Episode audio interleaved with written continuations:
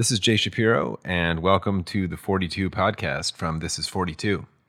This is the first episode of this podcast, and it is a recording of a live event from the now infamous hashtag feminist conversation, which was a conversation between uh, Christina Hoff Sommers and Roxane Gay, which took place live on stage. This one is from the Sydney Town Hall, which took place on March 29th. So this is the full conversation. Enjoy.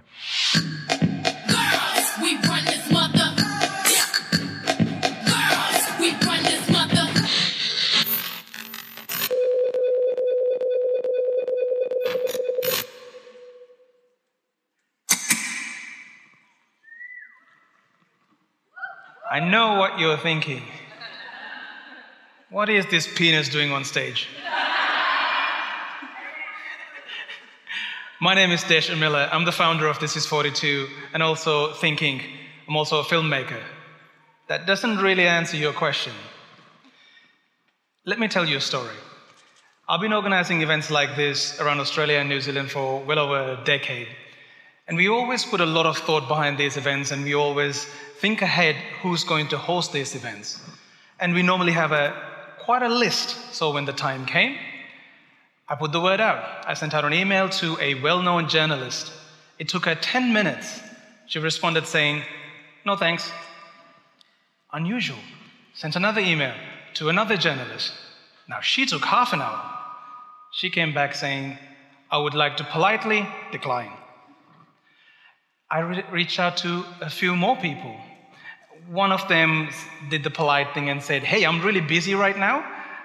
I'll get back to you. I'm still waiting. And the next person didn't respond. And the next person. You can see what's happening. For some reason, no self proclaimed feminist wanted to host this event. Actually, nobody wanted to host this event. So, as an immigrant, I'm doing the job that nobody wants to do.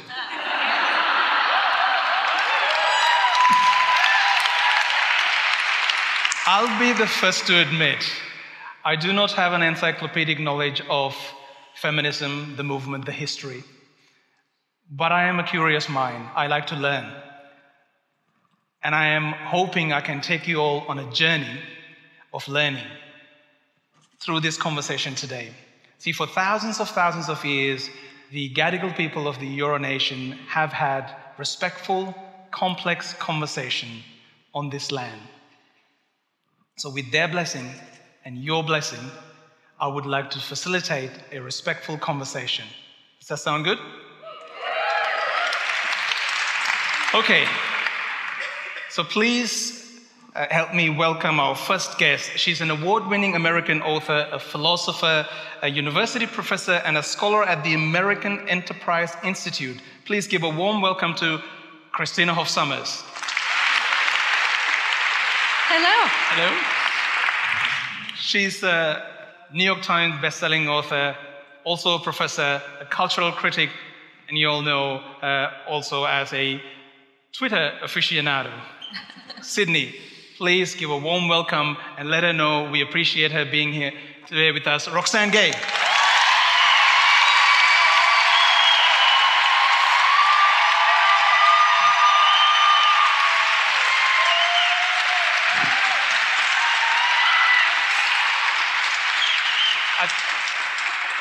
Think it's fair to say, Roxane, you have a few fans. I do. I do indeed. Thank you for coming out, Sydney.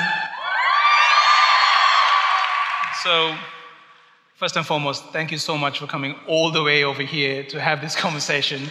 Um, so, this all started uh, about a, uh, probably about eight months ago. I was having a conversation with a group of people about geopolitics and random stuff, and somehow feminism came up, and I mentioned I'm a feminist, and the energy in the room changed. Something I've said has just startled everybody. See, I understand the dictionary definition of the word and the meaning of feminism, but somehow the societal meaning may have changed and I didn't get the memo. So I also looked up that in the US and the UK, polling data suggests that only one in five young women identify themselves as feminist. So, the obvious question, Roxane, I want to start off with you. Um, how do you define feminism?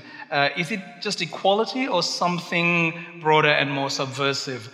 And how far can one define feminism for themselves? Uh, you know, I get asked that question a lot, and I no longer answer that question because it's Great 2019. you know, it's 2019, and if you don't know what feminism is at this point, you are being willfully ignorant, and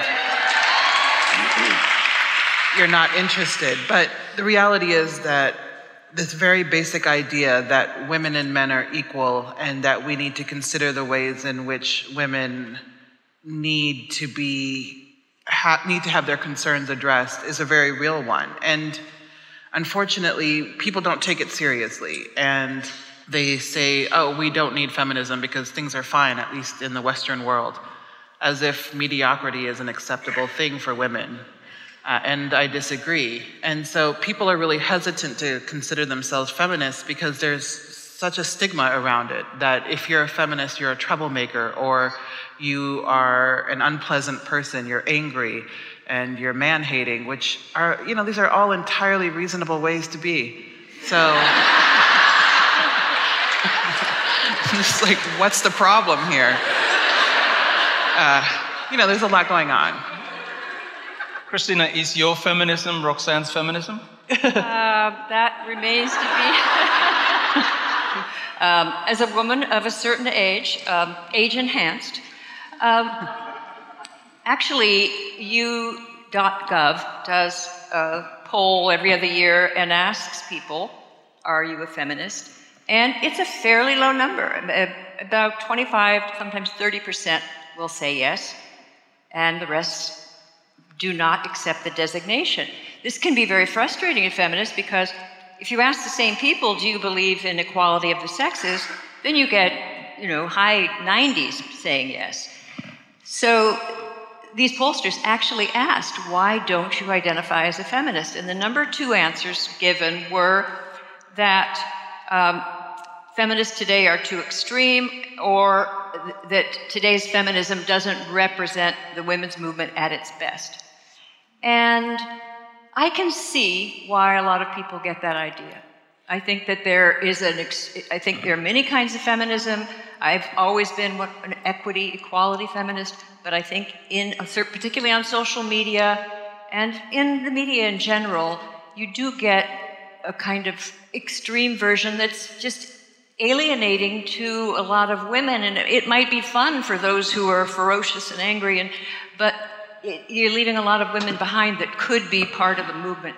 Okay, so building up on that, um, uh, Roxane, what rights are excluded from women in, in the West in 2019? Well, you know, I think there are no rights you can point to and say, oh, women don't have access to that. But the reality is that women still deal with the gender wage gap and we deal with all kinds of misogyny. We still have reproductive freedom on the table.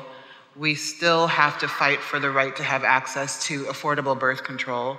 Men don't deal with these issues at all. And it's incredibly frustrating. We also have this prevalence of sexual violence and domestic violence. And so there are lots of issues that women continue to face. And until we look at the issues and find real solutions for them beyond saying things are so much better, we're going to have a lot of problems because things are better. And it's important to acknowledge that. But that's not really saying much considering where we came from. All right, moving on. I want to talk about something a bit different. Christine, I want to ask you this question. Uh, this is from Madonna's 1989 video, Like a Prayer. Uh, it famously uh, features a burning cross, Black Jesus, and it led uh, the Pope to ban her from performing in Italy. My question is in, in today's world, if a female musician were to do something as provocative as that, but instead of using Christianity, she used any other religion, do you think she will be championed like Madonna, or do you think she would be considered uh, to be potentially a bigot or being in- culturally insensitive?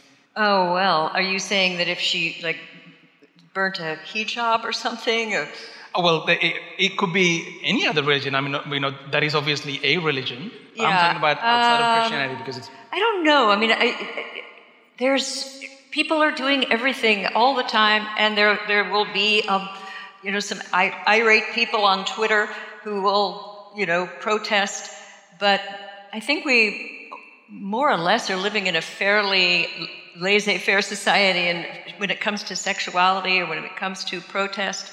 Um, now, if we do know that comedians in the United States, for example, uh, and in France, you can make fun of Christianity all you want, but you know there was the the bombing in Paris of the comedic magazine, the Charlie Hebdo, because they made fun of the, the Prophet Muhammad. So there, there's a d- different standard there. Uh, Roxane, would you like to add to that? You know, I think, again, you have to be a little more nuanced in that. Charlie Hebdo was bombed for a lot of reasons, and I don't think it was simply because they chose Islam as their target. The thing is that Christianity in general has been the oppressor, not the oppressed. And so it's punching up when you make fun of Christianity because it is so dominant throughout the world. When you are making fun of Islam and looking at a lot of the rhetoric where people equate a few extremists with billions of people in the world who are faithful and peaceful practicing Muslims, then you have a very different story, and that's more punching down. And the kinds of extremists that carried out the terrorist attack against Charlie Hebdo, they would have picked any reason for doing so because they were extremists. And it wasn't necessarily about Islam as much as it was about a violent ideology. Well, wh- wh- where are the fatwas, you know, coming from Christians? I mean, this was there was a fatwa on Salman Rushdie that came from the from Iran. That was, I mean, they were came from the leader. So I don't think that's incidental. I think that there is uh, more in, intolerance coming from the, the from Islam, threatening comedians, threatening artists. It's different. Okay, we, we're talking about minorities here, so I want to understand a terminology that I personally don't really understand. So, Roxane, um, help me understand intersectionality better. What exactly is intersectionality? Well, intersectionality is a way of thinking about feminism in that we're not just women, we contain other identities. And we have to consider the whole of a person's identity when we're thinking about how we help them achieve equality and equity. And so it's not just gender, it's sexuality, class, ability, race, ethnicity, uh, religion, um, any number of factors. And the reality is that not all women are treated equal. And intersectionality helps us to address those inequalities within our gender. Christina, taking on from there, do you think if we do not acknowledge intersectionality, we will miss or we might miss the minorities and uh, their needs we, uh, in, the West?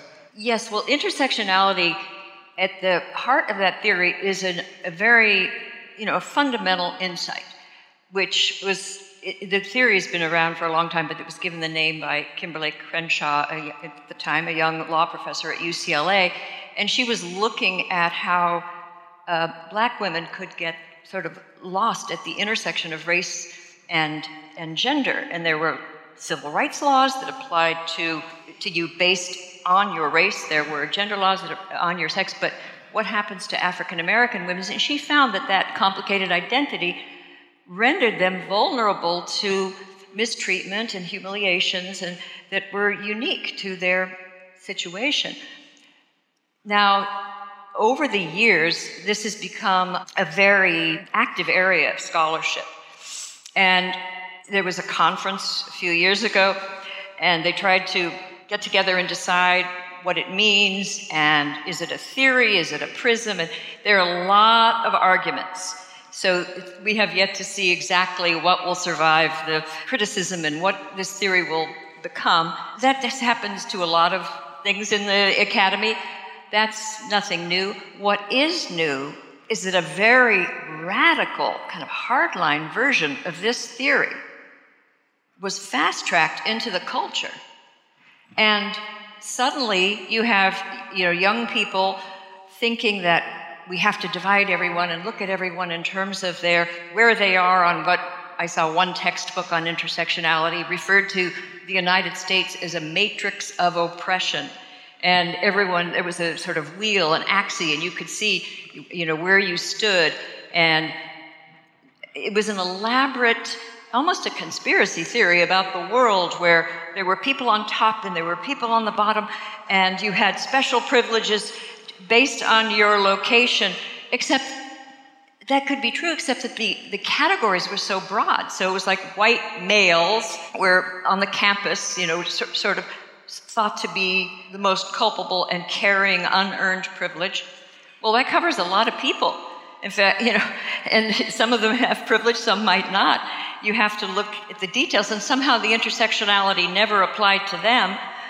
Meantime, they kind of attach it to a, a, a, sort of Marxist analysis of society. So it's suddenly to be intersectional in this radical theory, you have to want to overthrow uh, capitalism and the free market, you know, and they, they're very vague about what they're going to replace it with. Capitalism is just another word for economic freedom. If you have economic freedom, I think there's a few people that have another opinion. there's so many places we can go with that. So I'm going to go back to something we just spoke earlier, which is about minorities, building up from the intersectionality. I'm going to start off with you, Christina, and then go to Roxane. Do feminists in the West have an obligation to do more to help women in countries that they are oppressed? Say, for example, a country like Saudi. Well, I think so, absolutely. I think that should be one of the, the primary focuses of contemporary feminism. There was an extraordinary event. A young Saudi woman had a very brutal father and brother, and they'd beaten her up. She wanted to have short hair, she wanted to be young and modern, you know, she's educated, and she couldn't stand the constraints and fearful of her family. And so she managed to escape. And she was at the, the Bangkok airport on her way to Australia when the, um, it was discovered her, the Saudi government had told the Thai officials to hold her there, and her father and brother were on the way to pick her up. And she was in a hotel room thinking of committing suicide. But instead, she took out her iPhone, she went on Twitter, and she told the world about her, her situation. And the world listened, and suddenly women's rights groups found out about it, and they helped her, and she's now a free woman in Canada. it, they were able to make that happen quickly. And it seems to me that we, you know, just last week we found out that this wonderful human rights lawyer in Iran she has been, uh, she defends women who are forced to veil. They have forced veiling. I mean, veiling is fine if you choose to do so. But if I were forced to do that, there are women that protest all the time in Iran. And this lawyer, Nasrin Sotoudeh, defends them. She was just sentenced to 37 years in prison and uh, 140 lashes lashes. I mean, and I mean, she has children. She's just a wonderful, brilliant scholar. And there, so do I think we should be forming common cause? I go to international human rights conferences and I meet these women. They're asking, they're asking the world for help. We should be there for them. What do you? Roxane, what do you think of? Uh, do, do you think feminists in the West have an obligation to do more to help? Yes, I think that we have an obligation to address oppression wherever it lives, whether it's in the United States or Australia or Saudi Arabia or Iran. And the reality is that it does exist in all of these places to different degrees. But I also think that it would be really presumptuous of me as a feminist to think that I would know best what's best for Saudi Arabian women. Um, who have been very effective at organizing. We saw this especially in recent years as they fought for the right to drive. And, you know, from a Western perspective, you think, my goodness, you're still fighting for the right to do this very basic thing and to have this very basic amount of independence. But I don't know that they need exter- external intervention. What they need is our support materially, probably financially, and certainly in terms of highlighting voices in those communities who are leading these movements to create change. So I think that support can come in a lot of different ways, but I don't think it needs to come in an interventionist way because I don't think that we know better than what those communities need for themselves. I want to show you a video that I've found. This is a recent video. This is from Indonesia. Today, we're at one of their routine street raids. A checkpoint is set up and within minutes, dozens of women are being pulled over. The female Sharia officers interrogate the women about their clothing. People are looking at you. This sort of thing causes crime. These girls were on their way to school. Their bodies are covered head to toe, but their pants are too tight and their hijabs too revealing. If her top were longer, it would be okay. We are detaining her. It did happen occasionally in the past, but not as often as it does now. Who wouldn't be pissed off by this? If the man doesn't see anything, he won't be aroused. It's up to us. It's the woman that invite it. The curves of their body can arouse men's lust. Captain Latif, those girls told me they're just 15. Are they not too young to be punished? She could be 15, she could be 9. Once she starts menstruating, Sharia law applies to her. For men, it's once they start having wet dreams. Roxane, picking up from where you, where you left off, by any standard, doesn't that seem like oppression? It does seem like oppression, but I think it's really manipulative to show a video like that to sort of say, look at this culture and their backwards ways. When we are dealing with the very same issues in the Western world, only it's not encoded by Sharia law. Um, is that oppressive? Of course it's oppressive. I mean, that's like asking if the sun shines. Yeah, like, yeah, it shines. It, it's, I think that's not a super productive question. Can I? Sure.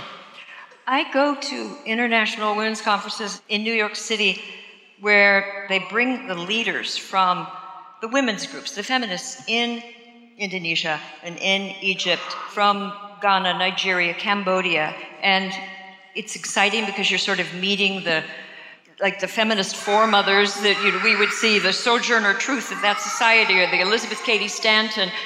You meet them, and they are the bravest women in the world, the feminist foremothers in this country. They face imprisonment and lashing and so forth, we talked about, and they ask for our help. And, here's the way we could help. For example, Saudi men now have the ability, thanks to Apple and uh, Google, I guess, they can download an app and track where their wives and daughters are, and they get an alert if she tries to cross the border. Now, some senators and congressmen in the United States found out about this and have asked Apple to take away this capacity, and so far they haven't.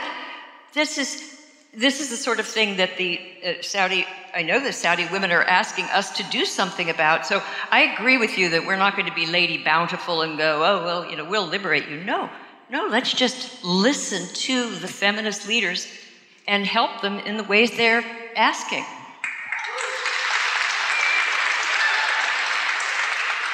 From religion, I want to talk about the Me Too movement. Christina, do you think the Me Too movement has gone too far? Because you've alluded to that in few interviews. And, uh, or has the movement been a turning point for feminism globally? Well, I'm, I still have hopes for this movement because I think that we have reached a, a state where there was clearly a need to bring the standards of, you know, of the workplace and life in general. Just we needed to renegotiate the contract between men and women and bring it up to 21st century standards of equality and mutuality and respect. However, from the beginning, there was a mix of, you know, just common sense and bringing people together, as opposed to those who wanted to use it sort of to women telling men just, you know, how toxic they are. Most men are toxic, some are, but many, many men support the Me Too movement. And I think that it's something that men and women have to do together. It's not, you know, a zero sum game, like we put them down and we go up. No, our fates are connected. You can't have this two rival teams. And now it's men's turn to shut up. Like Matt Damon was defending the Me Too movement. He, you know, couldn't have been more supportive, but he, he did say he thought there should be uh, some fairness in how much men are punished, and he thought punishment should be proportional to the crime. And so he said, you know, what Al Franken isn't equal to uh, Harvey Weinstein. Weinstein. And then the next, you know, which was completely reasonable to me and to most people, but the next day there were like 20,000 Me Tooers, you know, radicals who'd signed a petition demanding he be erased from his next film. And Minnie Driver said, It's just time for you to be quiet, you know, and listen.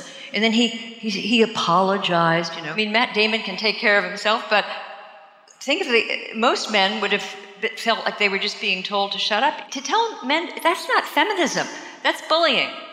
Feminism should be about men and women speaking to each other as equals. You don't replace male chauvinism with female chauvinism. Roxane, would, you like, would you like to comment on that? I don't think telling men to stop talking and listen to women is chauvinism. I think that, you know, I think that we're in the very beginning of Me Too, even though we're now about a year and a half in. And this initial thrust has been about women bringing voice to the very real issues they've faced in the workplace and their personal lives. And you know, we men have plenty of platforms. Like this idea that we need to cry for men or worry that they're being silenced somehow simply because women are speaking is not true. They're going to be okay. And it's really interesting that when women achieve equality, men perceive it as oppression. And people say, oh, you know, we're taking something away from them. But that's never what feminism has been about. It's not about taking anything away from men, it's about giving women the same privileges that men have. And one of those privileges is bodily autonomy and being able to go to work without being sexually harassed and being able to walk down the street without being catcalled. And so when someone like Matt Damon, a multimillionaire who is very famous, says, you know, oh, um, there should be some fairness. Of course, there should be some fairness. But the backlash was because people are so tired of bending over backwards to accommodate the male ego. And there's something to be said for men just taking a step back for a few years and just being a little quiet. It's okay. We'll still make progress. They will not be left behind in some material form or fashion. They'll just listen and learn the same way that we're supposed to listen to women leaders in other countries think about feminism. I think men would do really well to listen to what women have to say about what we see as equity in the workplace and what we see as what should happen next in terms of Me Too.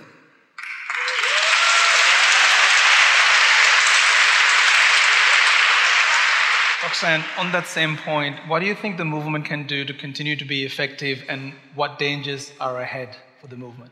Well, you know, the, the biggest danger facing Me Too is exhaustion and people just saying, oh, I can't believe we're still talking about this. Uh, you know, like it's been a whole year and a half. Uh, come on, ladies.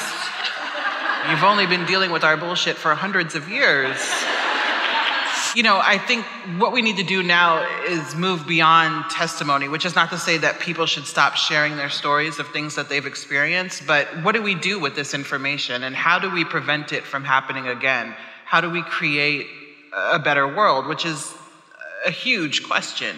How do we encourage or demand that the justice system respond adequately to these kinds of things? How do we create systems where women can come forward in their workplace without repercussion and without fear of retaliation or of losing their jobs? Because as many people as have come forward, there are a great many people who are silenced. And one of the key things that we've seen in the Me Too movement is that it's the most privileged among us who have come forward because we can afford to do so. And there are plenty of women who can't afford to do so. There's a really great book called All in a Day's Work, and it talks about working class women who are dealing with sexual harassment and have very little recourse. And so these are the kinds of things that we have to think about. How do we support the most vulnerable among us, and how do we create a system of justice that actually can adequately respond to people who come forward? If we don't start coming up with solutions, we're just going to keep talking and talking and talking, and we have to do something more productive than that, even though I do think that there was a need for what has taken place over the past year and a half. Um, I want to bring up a tweet you put out. This is about Aziz Ansari, and this goes to your point. Um, this says, um, Why is Aziz Ansari being lumped in with Louis C.K. and Matt Lauer? God, I wish more people did journalism and writing on hashtag MeToo with care. Which leads to the point that you agree that not Where's all. Matt Damon's point? Sorry, so and I agree with there are you. same degree uh, there are some degrees of, of, of crime so i think journalists have a quite an important role to play i think that's one of the points you, you make here Well, definitely. The media is lazy, and oftentimes they find a few talking points, oftentimes that are inaccurate, and they regurgitate them for years on end. And they flatten issues. And so, what Aziz Ansari did versus what Louis C.K. did versus Matt Lauer, Harvey Weinstein, and so on, these are things that exist along a spectrum.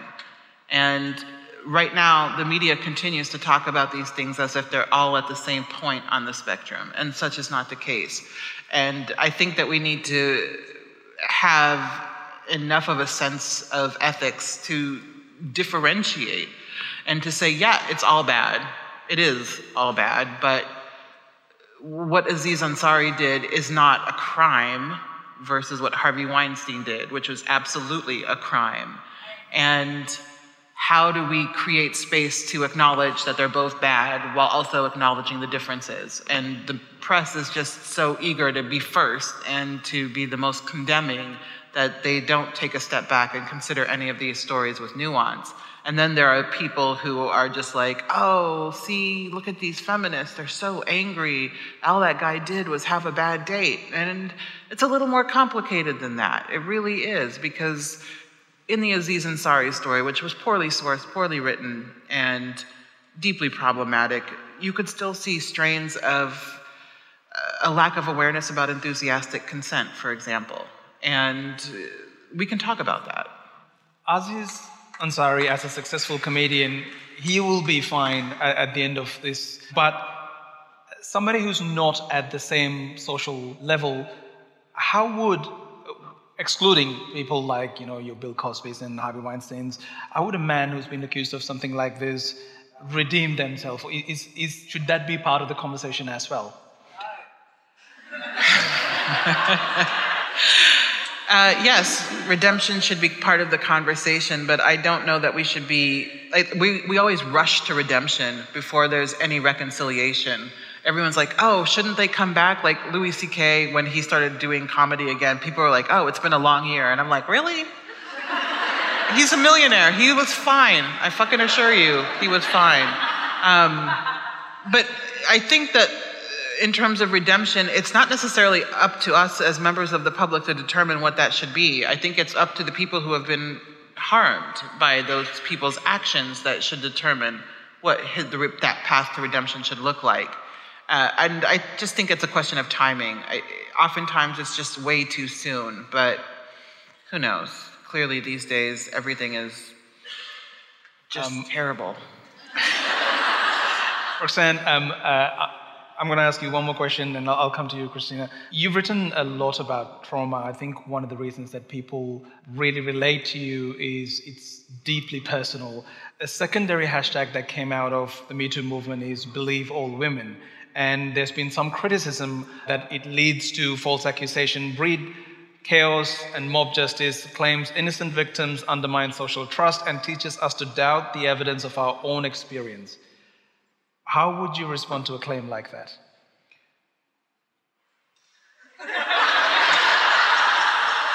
Um, you know, in general, I do believe that we should, as a baseline, believe all women. This doesn't mean that we don't vet stories and that we don't seek more, but uh, I think we have to trust that women in general and men, because men also suffer from sexual assault, There's no reason to lie about this. It's like the worst possible thing. It's a really shitty experience. And so I, I just don't think we need to have this degree of panic about, oh my God, but what about the one innocent man? When again, we're prioritizing these like needs of men. Nobody should be falsely accused of sexual assault. And anyone who does that, I, I just think, what is your problem? Clearly, they have something seriously wrong going on, and we should condemn it roundly.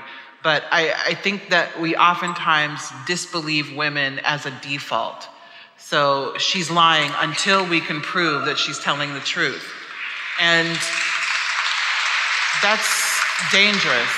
Um, and I think, why don't we worry about the women who are not believed as much as we worry about the men who might be falsely accused? Like, I think we have to. Re- just, Christina, um, you'll be very familiar with that claim because I picked that claim from your 2014 Times article titled Rape Culture is a Panic Where Paranoia, Censorship, and False Accusations Flourish, which seem to go against what Roxane's saying. May I make a philosophical argument that believe all women is merely a desperate cry to give a voice to women who have not had a voice for centuries rather than literally believing all women. Yes, and I certainly think that any person who comes and claims a violation should be treated with respect and care, but nobody has a right to be believed in without you know this is your own friend or something but someone who wants you to punish someone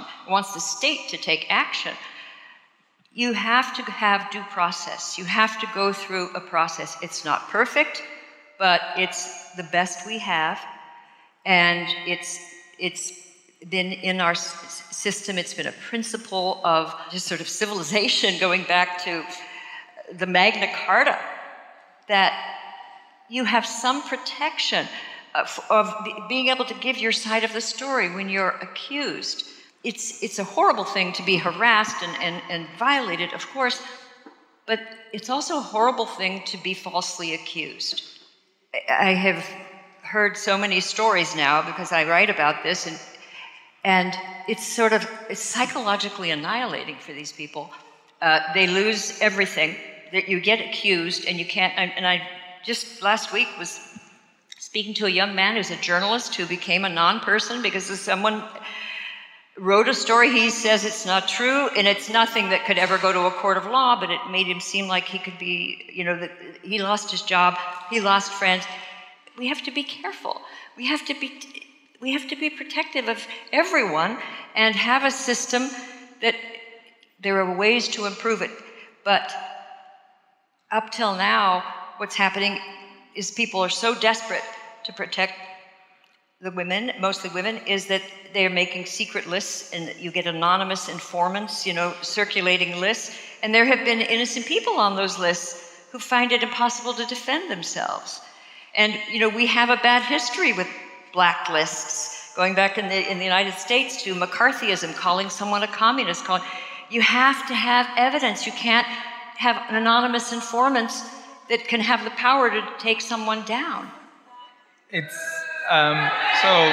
Um, we, in the same article, you talk about rape hysteria, and you equate what's happening now to the child abduction hysteria in the 80s. Um, which- Child daycare centers. Right. Um, but um, is that a fair comparison? I think that on uh, college campuses, we now have almost a contagion of hysteria. And these are places, you know, Swarthmore College or Wesleyan, you know, the most places where young women are probably the most empowered, the most privileged, and the safest of any women on earth. Yet these young women, they're getting this idea that the young men at Swarthmore at Wesleyan, you know, are predators, and they and they uh, have this very simple sort of view of the world about this that they live and inhabit this culture where they feel as oppressed. I mean, they identify with the Handmaid's Tale, and they think they're living in the equivalent of a Handmaid's Tale. To me, it is madness, and it's a kind of um, a moral panic. I think we are in the middle of a moral panic around sexuality, and it doesn't solve problems. There is a real problem of sexual harassment and sexual assault on campus. It, it is a problem. It's not an epidemic. It's not threatening, you know. The, but what they've done is turned it into an all this all-encompassing threat, um, and, and they're not they're not attending to the problem. I want to go to Roxane, but you mentioned something, it's not an epidemic. So I've heard uh, a fair few interviews, you talk about the, the data set of one in four, one in five women being sexually assaulted or raped is not true. And you refer to a data set where it shows it's one in 52, which is relevant to the American university sector. So I looked up, there's roughly about 21 million students in American universities. If you were to go by the one in 52 number, that's over 400,000 serious sexual assaults and rapes. That sounds like an epidemic. Um, you have to look, they've done a study of the uh, Bureau of Justice Statistics looked at um, American universities and pulled out the data, and it was, they asked very good questions. They had a, huge sample of people. They were personal interviews. It was, it was, they set the gold standard for research. They found that, yes, I said it's a serious problem, but they, they were looking at 18 to 24 year olds, uh, males and females on campus, and they found that about it's less than 1%, but in a population of, you know, I don't know, at that age group, there's uh, six million young women that age. So it's a lot, it's a big number. There's no question that every school, and that includes rape and sexual assault, and you know, they cover if someone grabs you or gropes you, it covers the gamut.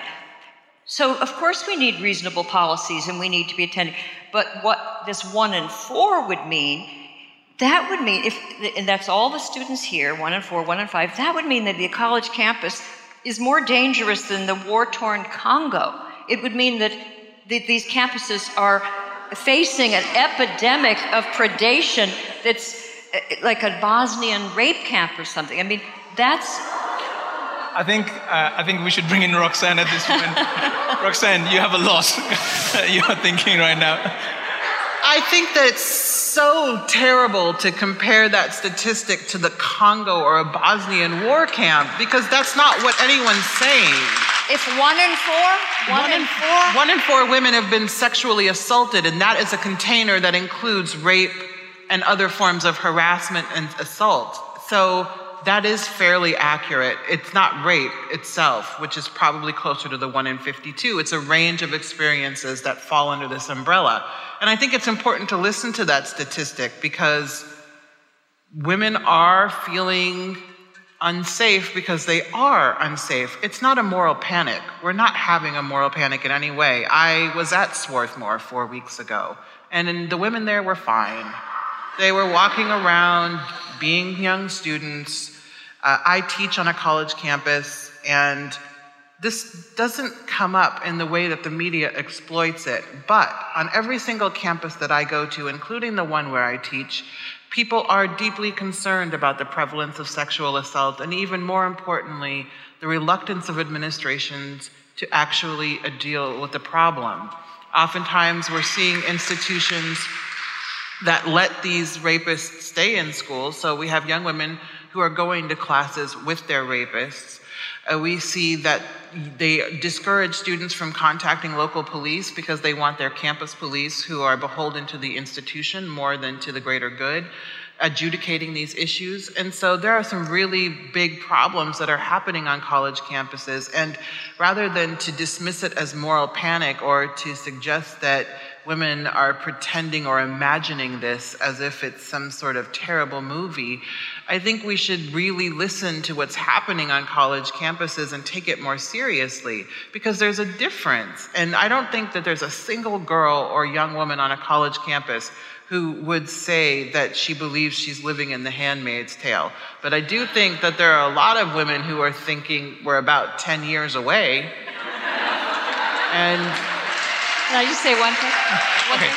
quickly, because Uh, we're just running out of time. I didn't realize. worries me the most is that to the extent that we have a, a serious problem, which no one here is denying, there's actually a, a, good study, it was in the New England Journal of Medicine, about how you could cut the numbers and how you could get it down of just untoward behavior and too much, you know. Uh, uh, and what they found was that uh, girls are most vulnerable freshman year, and it is it has to do with sort of uh, binge drinking and drunken parties and fraternities and all the things you could, all the things. So they found they found they could cut the numbers substantially, and this was peer-reviewed, careful research. And the young women would take a course, and they would learn uh, about. Now, exactly. Um, Everyone's every.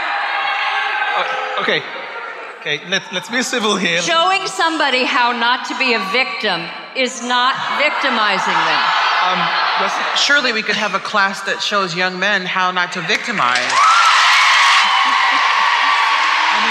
uh, you know what? You know what?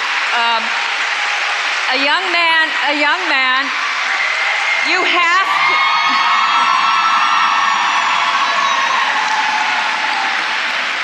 Constantly what we do when we talk about rape prevention is tell young women what not to do, where not to walk, how to walk down the street, carry mace, carry your keys in your hands like a claw. Don't go out at night. Don't drink too much. Don't leave your drink unattended while you go to the bathroom.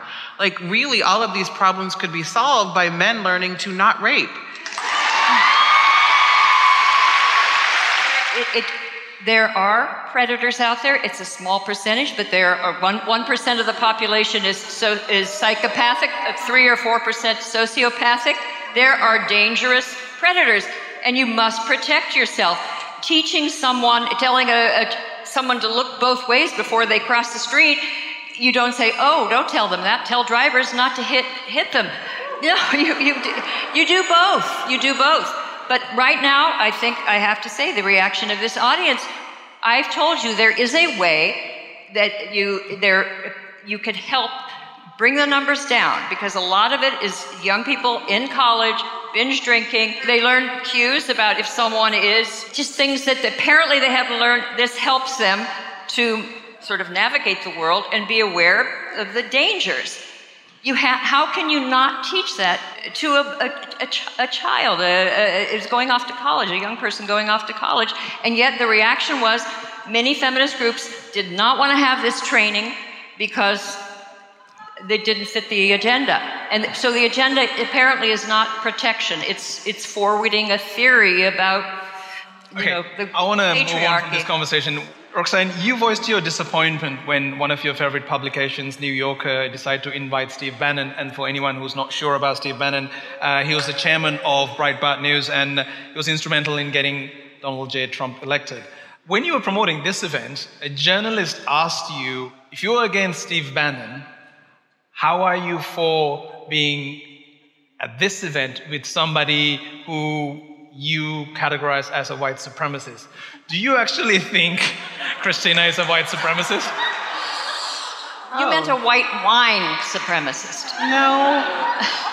you know, Desh, when I agreed to do this event, I did not know who Christina was. And I don't say that in a, in a mean way, it's just the truth. And I, I don't know that she knew who I was. It's okay. Then the Southern Poverty Law Center emailed me and said, here's who this person is. And I said, Oh, oh. What did okay. they tell you? um, they talked about a lot of your work um, in terms of male supremacy and some of the other things that you've done over the years. And, you know, the difference between Steve Bannon is that Steve Bannon was in the White House and he was shaping America's political future, and he had a direct hand in what was happening today. And so there is a material difference, but you know, I think we all make mistakes in judgment from time to time. Just so uh, we can move on from that question, do you think America and the West in general have a problem with racism? The West in general? Yes. Yes. If someone were to accuse you of a white supremacist, how would you respond to that? Well, first of all, I'm also Jewish, and I think white supremacists have a problem with Jews as well as. Uh, uh, other races. So um, I would be. It's appalling to me. It, it, that sort of language. I didn't. I didn't think you meant it. I thought that, that they they confused you. I don't know, but no, uh, I wasn't confused. Um, it was more. They. That's not exactly what I said uh, to the journalist. To be fair to myself, um, it was that someone who's willing to appear on stage with someone like Milo and to be on radio shows with other white supremacists, like, and then not disavow that, I think that it makes you white supremacist adjacent. And that's certainly something that concerns me. I, I think that when we legitimize people like Milo, when we give these people airtime, we suggest that their viewpoints are worthy of consideration. And, you know, they're not. I just, they're not. There's, and it's not about conservatism. My brother's a Republican. True story. I have no problem with conservatives, but I do have a problem with virulent racists who say really crazy and offensive things and then call it entertainment, but then they have hundreds of thousands of followers who take it very seriously and then become radicalized and do dangerous things in the public space. And so I think it's something to be concerned about, and it's definitely something that. Well, I'll, I'll just say that, first of all, I do thank you for appearing with me because these days there's so much polarization. People don't talk to one another. I happen to be a fairly uh, standard, moderate Democrat. Uh, my views are either very liberal on most topics. On feminism, I still I was a feminist in the in the my mother was a feminist. I was a feminist in the 70s, 80s, but I do feel the movement has become extreme. I feel we're becoming polarized. That language, like like white supremacy, it's being inflated to include like it kind of means like people I don't agree with, and and then guilt by association and collective guilt. I worry that there's that, that you know there's just too much of this in the public sphere. And it may not be this way in Australia, but in the United States, there's so much division and and real um, contempt for people on the other side, and especially I feel it coming from the left towards moderates, and contempt and almost a sort of dehumanization, where people just suddenly see you as evil when you're just human, and you know, and you're willing to learn. But anyway, I am glad that you were willing to have this discussion. To add to the, the positive nature here, I want to end with my last question. Uh, we're going to have a mic here. There's two mics here for the audience questions. Roxane, what does the future of feminism look like to you? You know, the future of feminism for me is hopefully getting to a place where we don't need to have these conversations, where feminism is a default of humanity, where people absolutely believe in equality and believe in supporting women's choices, and that we have a system, a government that allows women to make choices without penalizing them. So, the future of feminism really is about continuing to advocate for reproductive freedom, continuing to advocate for things like maternity leave, subsidized childcare, um, subsidized health care in the United States because these are things that we don't have, and women are disproportionately affected by not having it. Christina, what does the future of feminism look like to you? One of the things we know historically, if you look at the women's movement, where it sort of began in the 18th century, and then moving through suffrage and moving through, you know, that was the first wave and the second wave, women make their greatest advances when conservative and liberal women form a pact and work for the same thing. It happened in the 18th century. You had Hannah More and Mary Wollstonecraft. In the 19th century, you had Frances Willard and Elizabeth Cady Stanton, and so. And what worries me today is we, we seem only to have a, a, an increasingly radical wing, and so moderate women are called names or not invited to the table, let alone conservative women or libertarian women.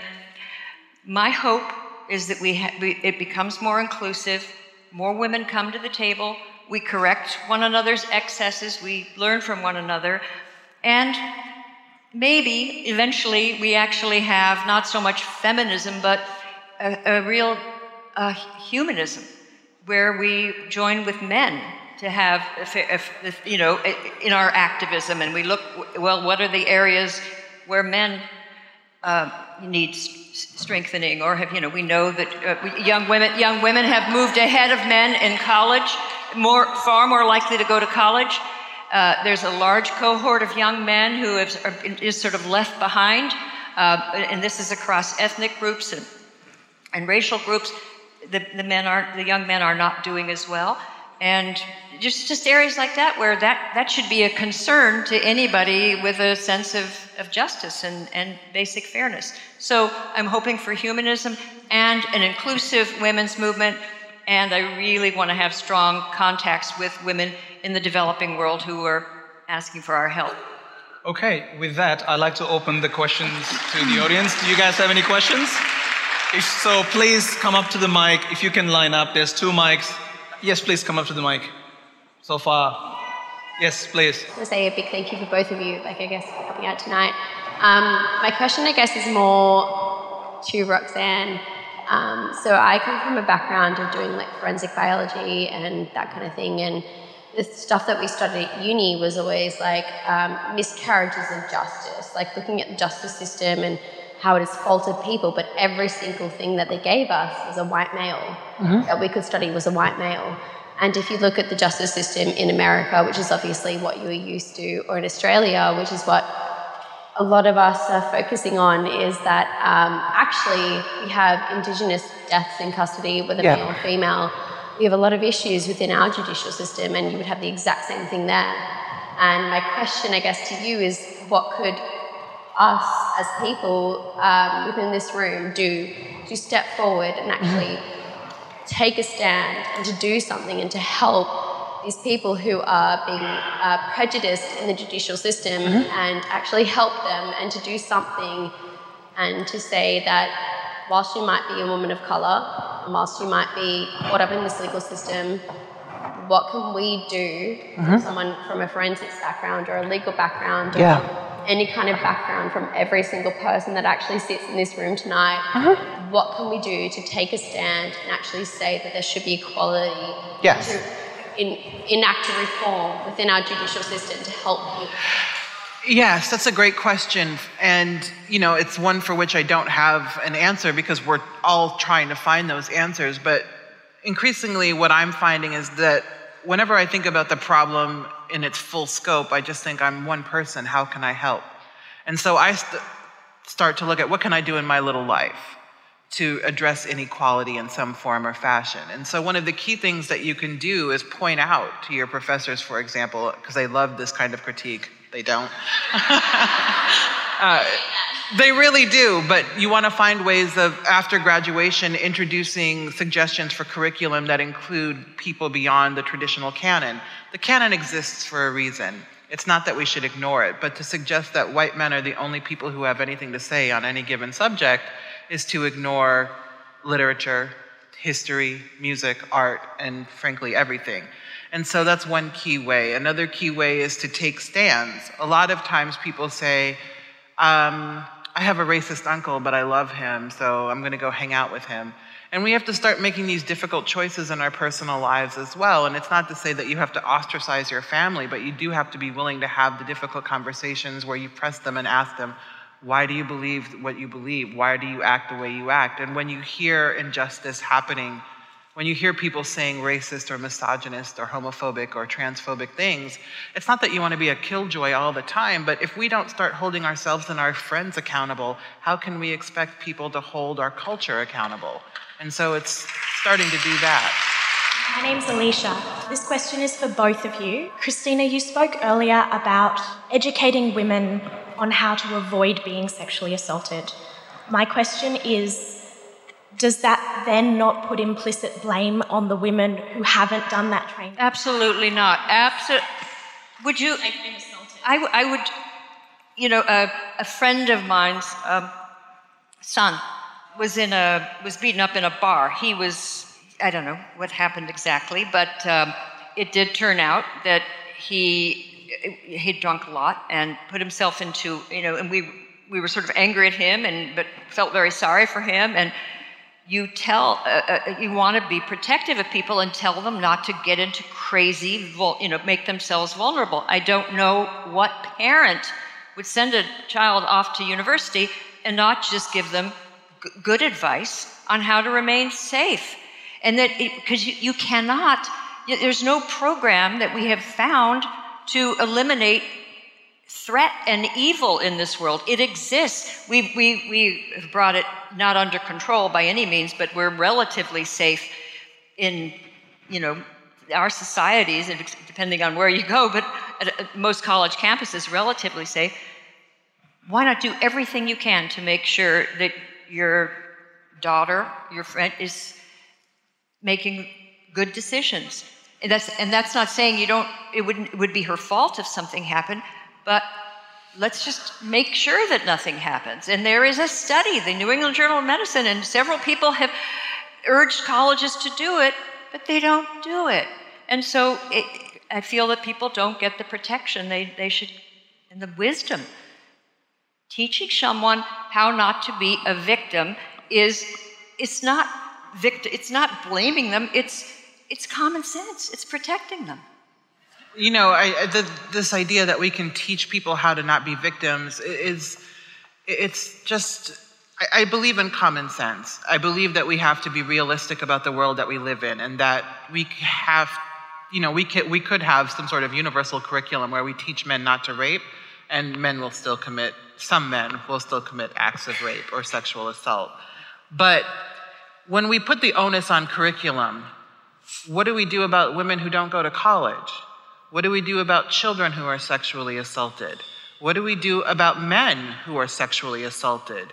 It's like trying to catch water with a net. There's no way to catch everyone. And so that's why we need a comprehensive way of looking at this from the perpetrator's point of view, because it's easier to reach perpetrators who are smaller in number than it is to reach potential victims, which is almost everyone. Next question. yes. Hello. Um, I think this question goes on from what we've just been talking about. Um, I'd just like to know this question is directed at you, Sommers, mainly. Um, how do you think it actually would go down if instead of teaching women how not to get raped, we were to teach men or specifically young men, how to control their sexual urges um, and look at women as human beings and not objects. Like, how do you think they would actually hold themselves accountable for that, not only on uni campuses, but just, you know, if GPs or something started actually telling young men, this is how you respect a woman, and parents followed after that. How do well, you think that would be I, integrated?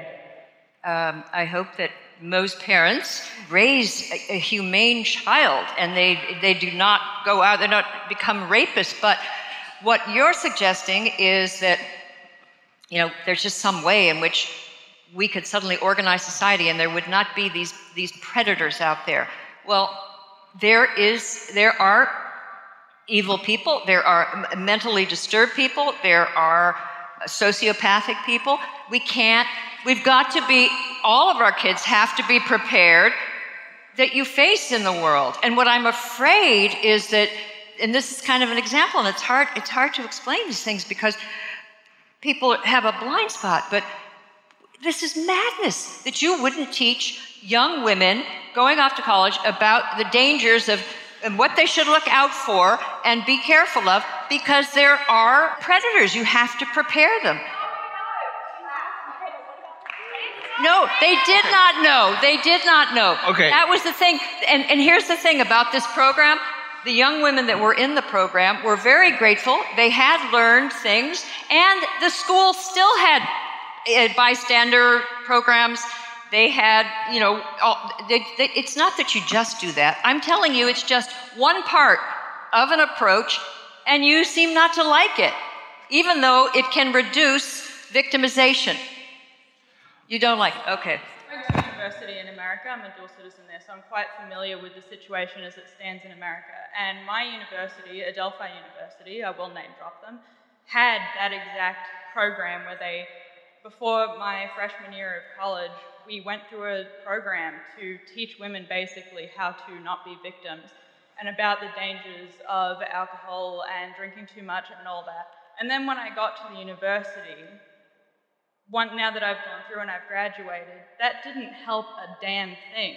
So when I know per- personally, everyone on campus went through this program, when I know personally at least a dozen women who were raped and or assaulted by one person, who I also knew personally, and knew hundreds of other women who were, again, assaulted and raped on our campus by people from our campus. We went through that exact program that you're talking about, and it solved nothing. So, how would you be able to stand behind a program that fails? Because it's not about the victims knowing that they're victims. We know we're victims. We're taught that from the moment that we're born. You're saying. You're saying that it failed, but they've done, they, they, according to the New England Journal of Medicine study, they did controlled studies and they found that it had an impact. And some schools are using it, and we'll see. Tell that to my friend who was raped. But life. It you know, it. The thing is, life is not a controlled study. I, there are lots of things that work in controlled studies, but when you put them out into the actual world where there is very little control, you're going to get different results. They actually compared the young women that had this, uh, the, that had gone through this training, and they compared them with the group that had not had the training, and they were significantly more protected.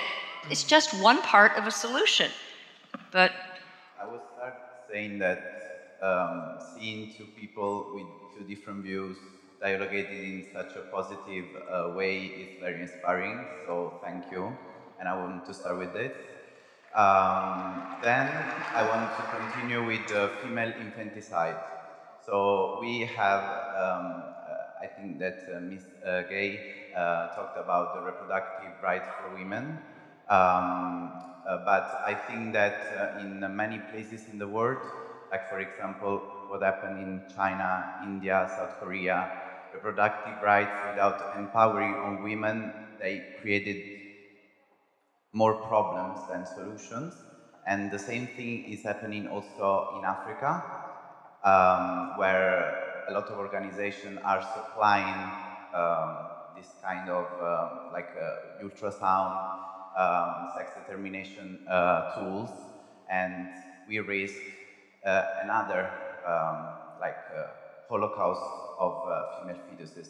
So I, my question is, how can we solve this problem. So how, uh, you know, uh, how can we provide reproductive rights but without all the implications?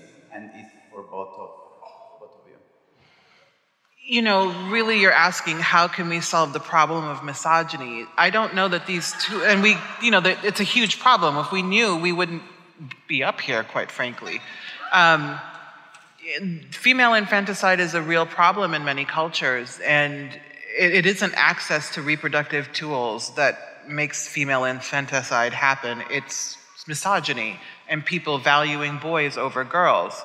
And you know, right now in China in particular, they're recognizing what goes wrong. Now they have a surplus of men and not enough women in the country, and they're realizing, oh, we made a mistake.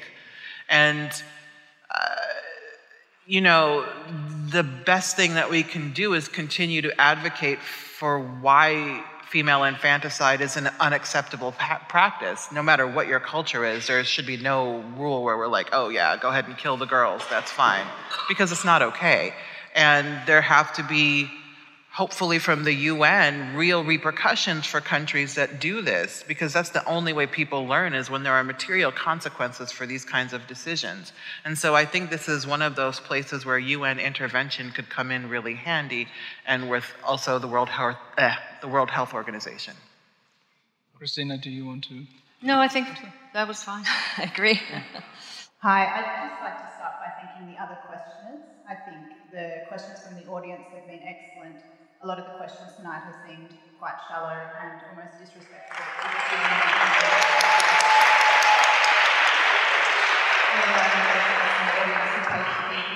But I would love to hear from Roxane and Christina your reflections on Australia in 2019 after your time here.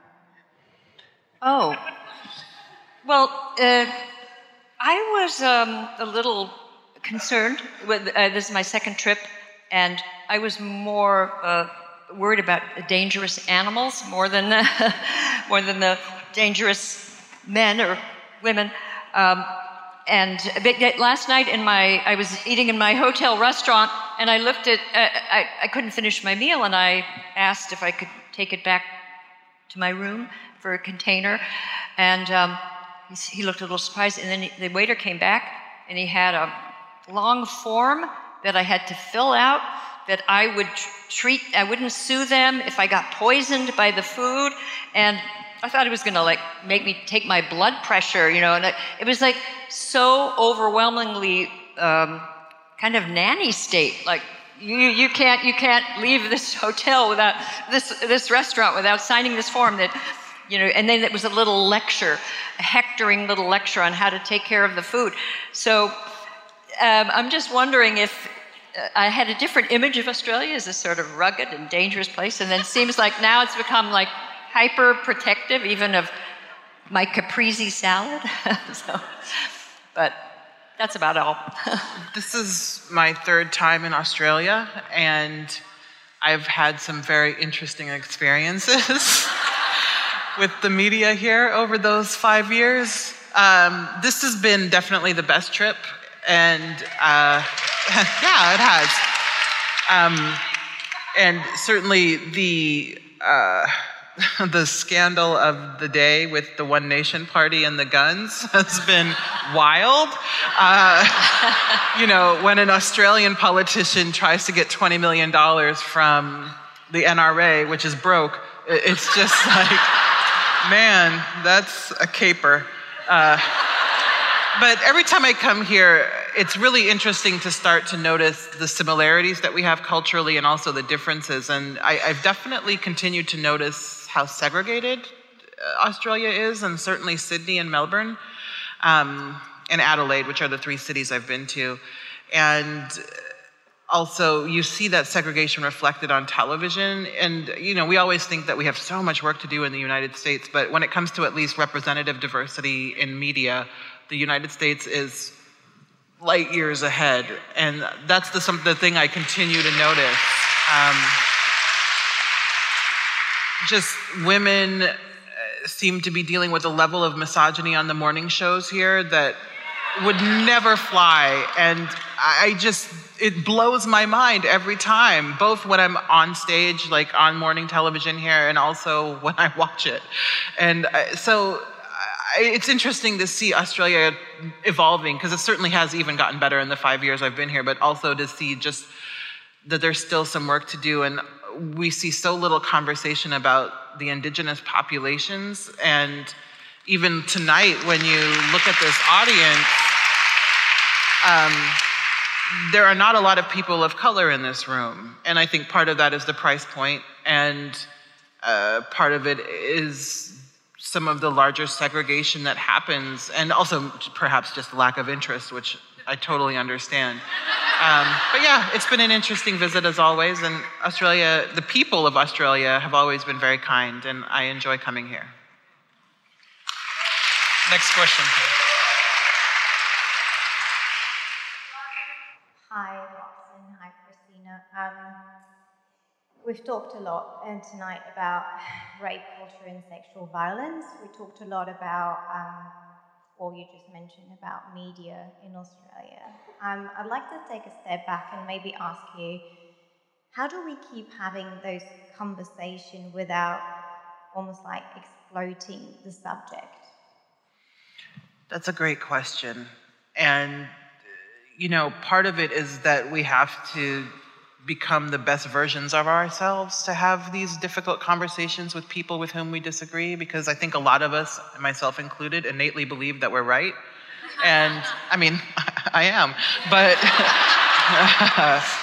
you know, I do think that we have to be open. But the thing is, you know, we see a lot of both sidesisms happening lately where you got to hear both sides, but there are certain issues that there are no two sides to. And for me, those issues include misogyny and racism and other forms of ism. And so I think that we have to start by just saying, you know what, racism is not acceptable. And so there's no both sides to entertain. And so let's think about a better conversation we could have. And so that's another part of it. I just don't think there are two sides to a lot of these issues that people love to pretend there are two sides to. Christina, would you like to?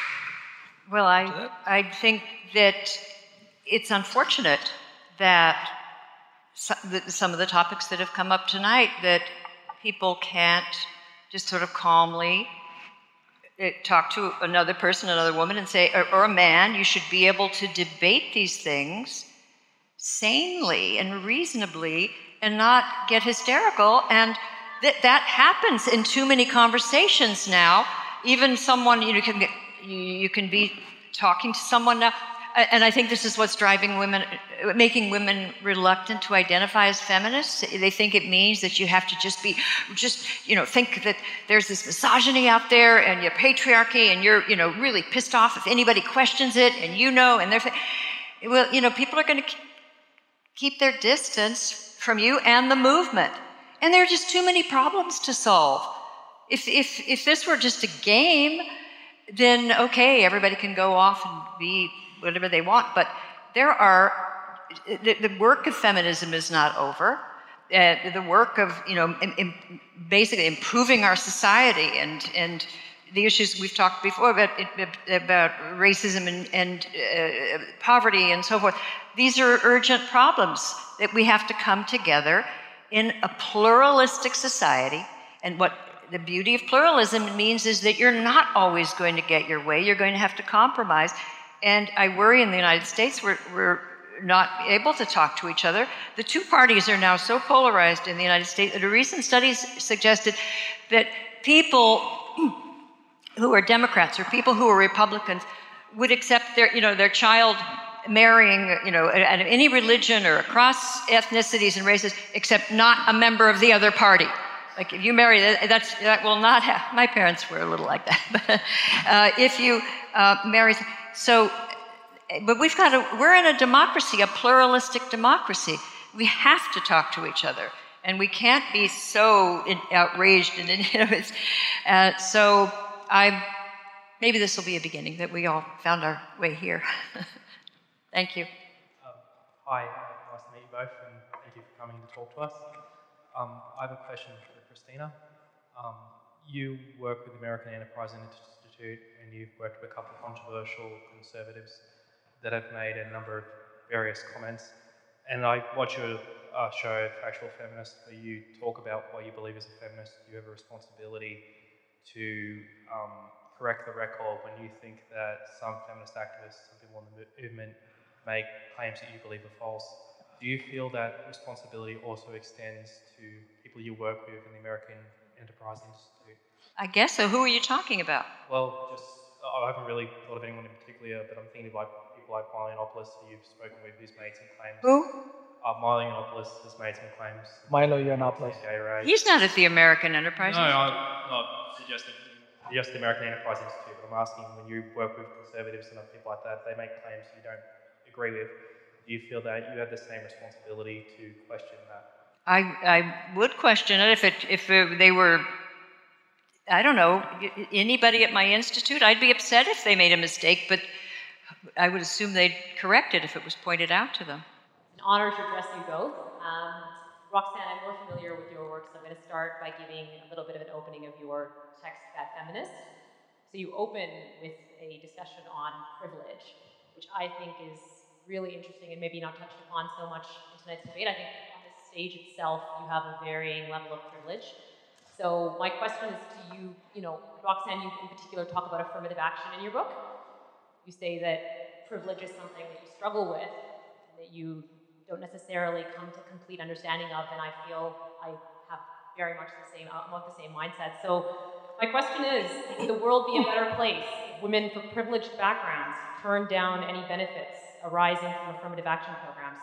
Um, it depends because there are all kinds of privilege. Um, I do think that oftentimes it behooves those of us who have a great deal of privilege to share the ladders that we've climbed to achieve what we've achieved.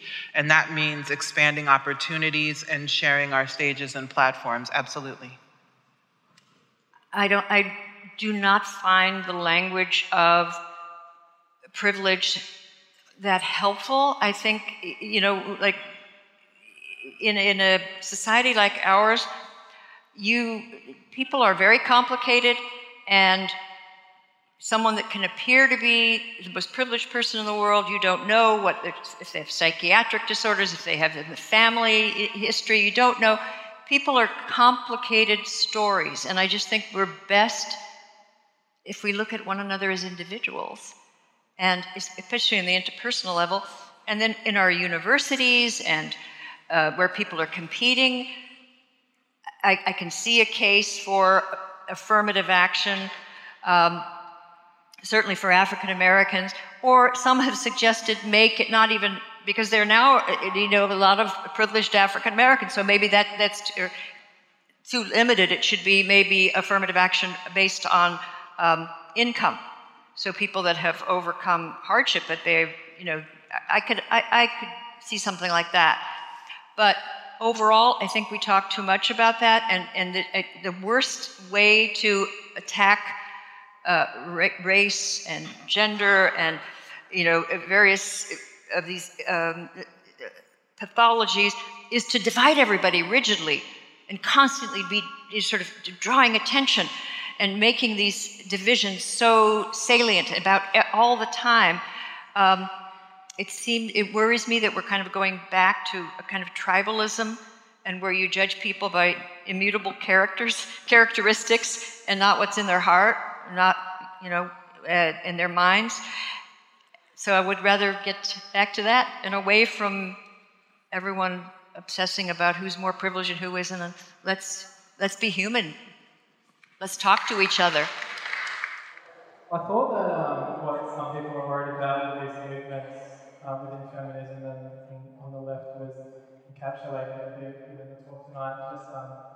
within Europe's stance saying that Christina Hoff was a white supremacist or associating her with white supremacy just because who she spoke to. Or also, you mentioned the SPLC Law Centre, um, just recently they've been sued by Maajid Nawaz um, because they called him a right-wing anti-Islamic extremist. Uh, and he clearly isn't, and he's sued and they've to issue an apology for that. So there's this fear that uh, this kind of uh, uh, this kind of left wing uh, overreacting is even seeping into uh, previously credible institutes like the SPLC Law Centre. So I, I, I, just wonder what you think about that, both of you, and if you think that maybe you know we should be more open and talk to each other So you use some interesting language like overreaction, but nobody's overreacting. Um,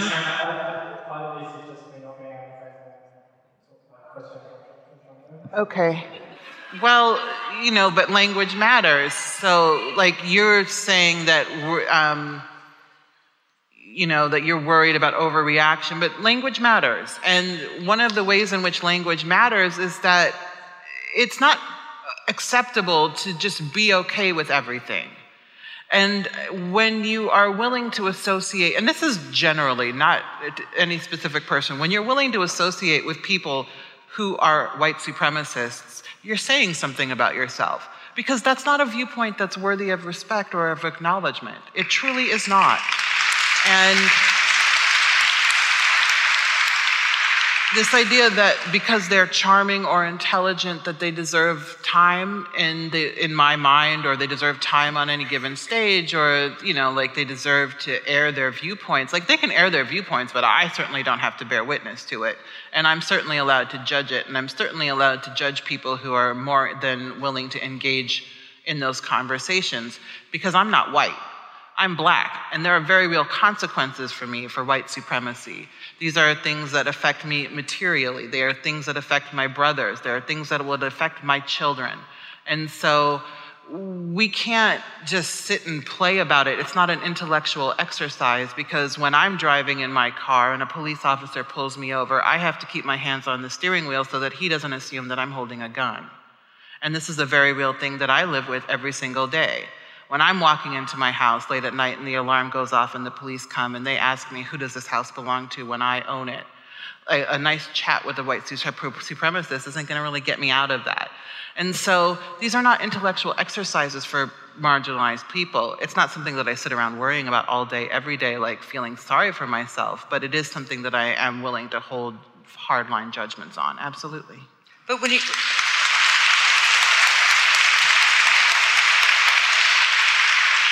But, to, but as a, a, a, Jewish person, the idea of, of, white supremacy is these marches that we saw is frightening. And then suddenly you find public discourse reached a point where they'll, just because you don't agree on certain issues, you have a more moderate position, you're called a white supremacist. The, the uh, Southern Poverty Law Center called uh, uh, Hirsi Ali she was thought to be uh, uh called Islamophobic. I mean, she's this uh, heroic uh, Somalian and now American uh, who fights for women's rights across the world, and but she's very critical of radical Islam, and so they and now the Southern, Southern Poverty Law Center, the, the leaders have been pushed away, have been accused of racism and sexism, and the leadership has just imploded. So that is a problematic organization and they have been sued. People told me that I should sue. They didn't call me a white supremacist. They said I was an enabler of male supremacy. Um, and they didn't really give any examples of how, but nevertheless, an enabler of male supremacy, male chauvinism. And uh, someone said, "Oh, you should sue," and I just thought it, this this is a once great organization that was fighting, you know, dangerous elements on the right, and now I don't know, something happened, and uh, they are using their good name to go after people at the center uh, of political debate in the, in the middle, and, and, and um, just creating this chaos. So it's a sad thing to see. What did he do wrong? Go ahead, mate. Go ahead. Uh, thank you, It's been a pleasure. Um, recently in an interview with MIT AI, uh, Eric Weins, Weinstein. yes. He referred to social media as uh, a virus, as a parasite. And referring to Jonathan's Haidt work recently, um, where the rates of young women committing suicide has increased by 70%, and he directly attributes that to the influx of social media. How do we reconcile that? How can we move towards addressing this issue? I don't know that social media is a virus, but I do think that there are parts of social media where very virulent ideologies are allowed to flourish. And it's not even about partisan ideologies. Bullying happens in these online spaces and all sorts of really abhorrent behavior and then people extrapolate it to be something that's also happening in the world at large. Sometimes it is, and sometimes it isn't. But I think when it comes to young women and young men and how they're dealing with social media, I think a lot of it is that we need to encourage more media literacy. So we're talking to young people about what it means to engage online and what the repercussions of engaging online are. And parents also have to monitor. Like, check out what's happening. I think a lot of times people think that they can step away and let their children have freedom, but I, I, don't think that's the answer. I think that parents have to be really vigilant because children are exposed to all kinds of things on the internet that they need help contextualizing. I would just say it's, it, it, it, I think we're realizing that we are now in this world of social media and in its early days. So we don't yet know the long term psychological effects on us all. I mean, half the time I feel like I'm on Twitter so much it's addled my brain. And I took a weekend off and it was restorative. I'm going to try to do it more. But the power, just psychologically as human beings, um, you, you're on the net and you sort of feel connected to everyone who, who's on there. You feel like, and you, you kind of watch the reaction. But if, if it turns on you, you know, if suddenly you say something and then there's, there's a mobbing and psychologically, we're, we're sort of wired to, to be, live in, you know, villages, you know, where you know about a hundred people. And now we're, the whole world is out there, people reacting, and the psychological impact, and I'm an adult on it, but I'm thinking of my ninth grade self or eighth grade self and, and the, the way that it can uh, you know, leverage meanness and cruelty and all that. So we may look back with uh, horror at ha- this world that we are in now where we don't have protections and, and uh, warn uh, you know, one another about what what it can be doing to us and uh, and socially and it brings out a lot of ugliness in people of, of going after and shaming and mobbing. And I've tried to make a new rule to be as nice as I can on Twitter. And I, am trying not to like, if somebody says something, I used to like tweet above it and say, ha, you know, I mean, never that mean, but I'm trying not to do that. And maybe we will evolve uh, an etiquette. And so people will just, you know, be um, considered persona non grata if they are too vicious or uh, rude. And but we're not there yet. Long way away. Um, hi. My question is primarily for you, Roxane. Um, sorry, I'm a bit nervous. Um, I, sort of, I grew up in sort of a more rural, white, not white, but less diverse area of Australia. Um, and being the only person of colour in predominantly white spaces, I've experienced a lot of comments, sort of quite racially insensitive, comparing my hair to a gollywog, or sort of hosting African themed parties or such. And I've always had difficulty navigating these conversations, and being the only person of colour in the room, the burden falls on, falls on me to sort of speak up and sort of sort of point out sort of the racially insensitive things being said, but how do I point that out when I know that I'm going to be constantly shut down, as my prior experience has indicated, indicated sorry, um, that that will happen? Yeah, that's a good question.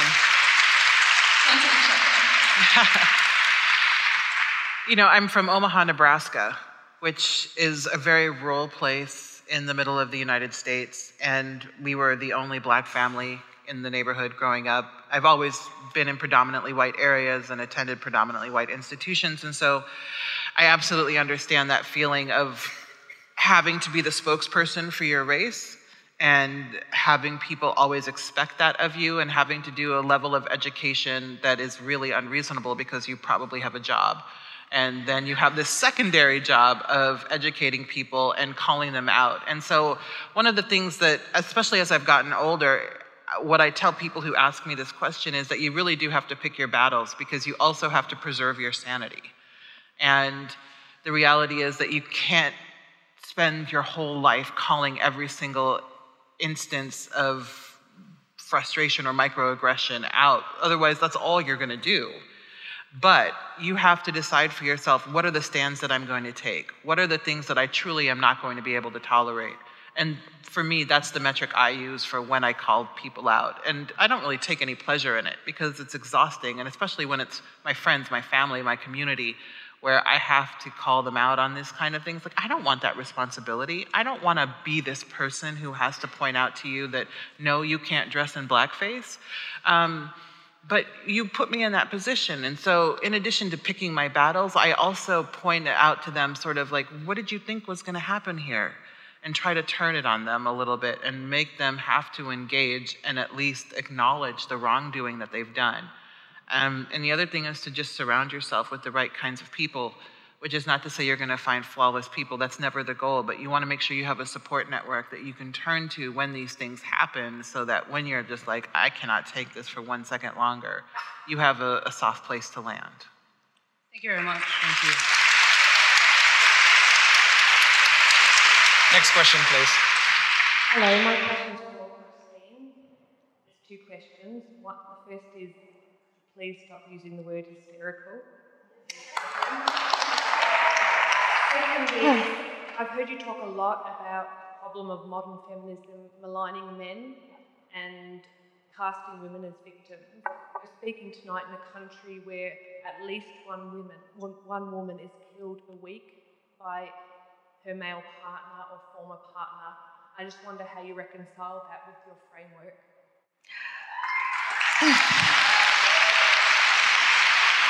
Okay. I'm going to try not to get hysterical. Uh, no. Um, it's a descriptive word. You know, there's it, it, it, when people when there there are, uh, for example, if you have a if you live in a free society, you live in a society where women have uh, are empowered and have opportunity. There, there's never there's no place in the world that's 100% safe, and there are always dangers. The best we can do is limit them, and we're doing a, a very good job in, in a city like Sydney, it appears to me you're doing a very good job. Can we eliminate all evil? No. But you have to at least be able to make a comparison and not make like uh, the perfect the enemy of the good. This is a very good society uh, with respect to women. And I don't know what else to tell you. It, it, when I see people in the United States, and I don't know if this happens here, where they they talk about American society as if women are living in, a state of siege and, men are waging war. There's what war? It's, it's, it's a complicated world. There are sociopaths, and mostly they kill men. Eh, eh, I don't know about Australia, it's mostly men, men who are murdered. Violent crime, violent criminals kill uh, they, they kill women, but they kill men.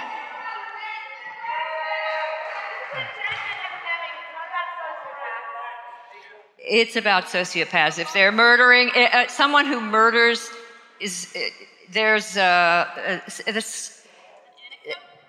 No, it's not an anecdote, but it's not. It's not no, the norm. And don't implicate the average man in the crimes of a minority of, of violent Sociopaths don't do that.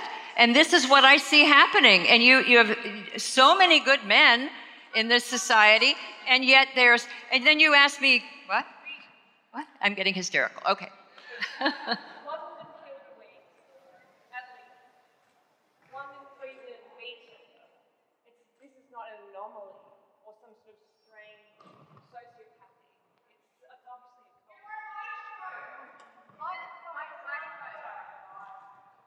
Look, whatever the numbers are, they are they do matter. They do matter. And then we have to figure out what can we do about it. And that means coming together and trial and error and try to diminish well, I'm, do you know that what is the murder rate in this country? What, like how many people are dying of murder? In the United States, we've taken it, the thing to know about the United States is that in the past 20 years, violent crime, including rape, including wife abuse, and uh, even uh, uh, violence against children, it's gone down. It's gone down. We're doing something right, and we should continue that. So, but and and not and and not suggest that the United States is comparable to countries where women don't have rights. Hi. Um I was really intrigued by Christine's comment that uh, capitalism is economic freedom. Yeah. Um, I just want to ask, like, don't you think that like capitalism is antithetical to the causes of feminism? And Dr. Gay, I'd be really interested in hearing your thoughts about how you can live as a feminist and still participate in the structures of late capitalism as we all do. Yeah. Um, You know, that's a really good question. And the reality, it's hard because money is great. It is. And frankly, the tax man doesn't care about feminism and an unre- a resistance to late capitalism. And so I just try to make the most ethical choices that I can with my money at all times. I do have a staff at this point in my career and I pay them ethically. I give them benefits and things like that so that I make sure that I am being a, I am a capitalist, and I know that's one of the primary critiques against me, and I think it's a fair critique, absolutely. Um, but I just try to do it as ethically as possible. Well, I will defend you being a capitalist because, uh, first of all, capitalism freed women. Uh, it, it, was it, it, it was. Come on, look. It was in it, where you have. It, you it have freed white have- women. Capitalism made enslaved black women. Black women were considered property. Like capitalism. Uh, excuse me, pre-capitalist societies were good at oppression and Slavery was is a society. 150, 200 years ago. That's not pre-capitalist. That's No, uh, uh, post-capitalist. uh, uh, there have been slaves since the beginning of time. There have been, there's been slavery and capitalism and bourgeois liberal society. What is notable about it is that it began the process to eliminate slavery and to eliminate seg- uh, uh, gender segregation. So uh, it provided the prosperity to be a foundation for human emancipation. And, and how you don't appreciate that, I mean, what, what are you comparing it with? Capitalism was the very thing that kept slavery going as long as it did because people were unwilling to pick their own cotton. Yes, There's slavery in the world today. There's slavery. And capitalism is responsible for that as well. No. All right. I mean, all right. I don't know. Okay. I Wait, was- and show, so, uh, it- it- will you show me a country where they are not, where they're, what country, Venezuela? Is it Cuba? Where, where is a successful society outside the market system? It's not perfect, but the free market system, as they say, is uh, the worst of all systems, except for all the rest. I want to say thank you very much for attending tonight, and thank you so very much for coming today. Please give a big warm thank you to our panelists. Thank you.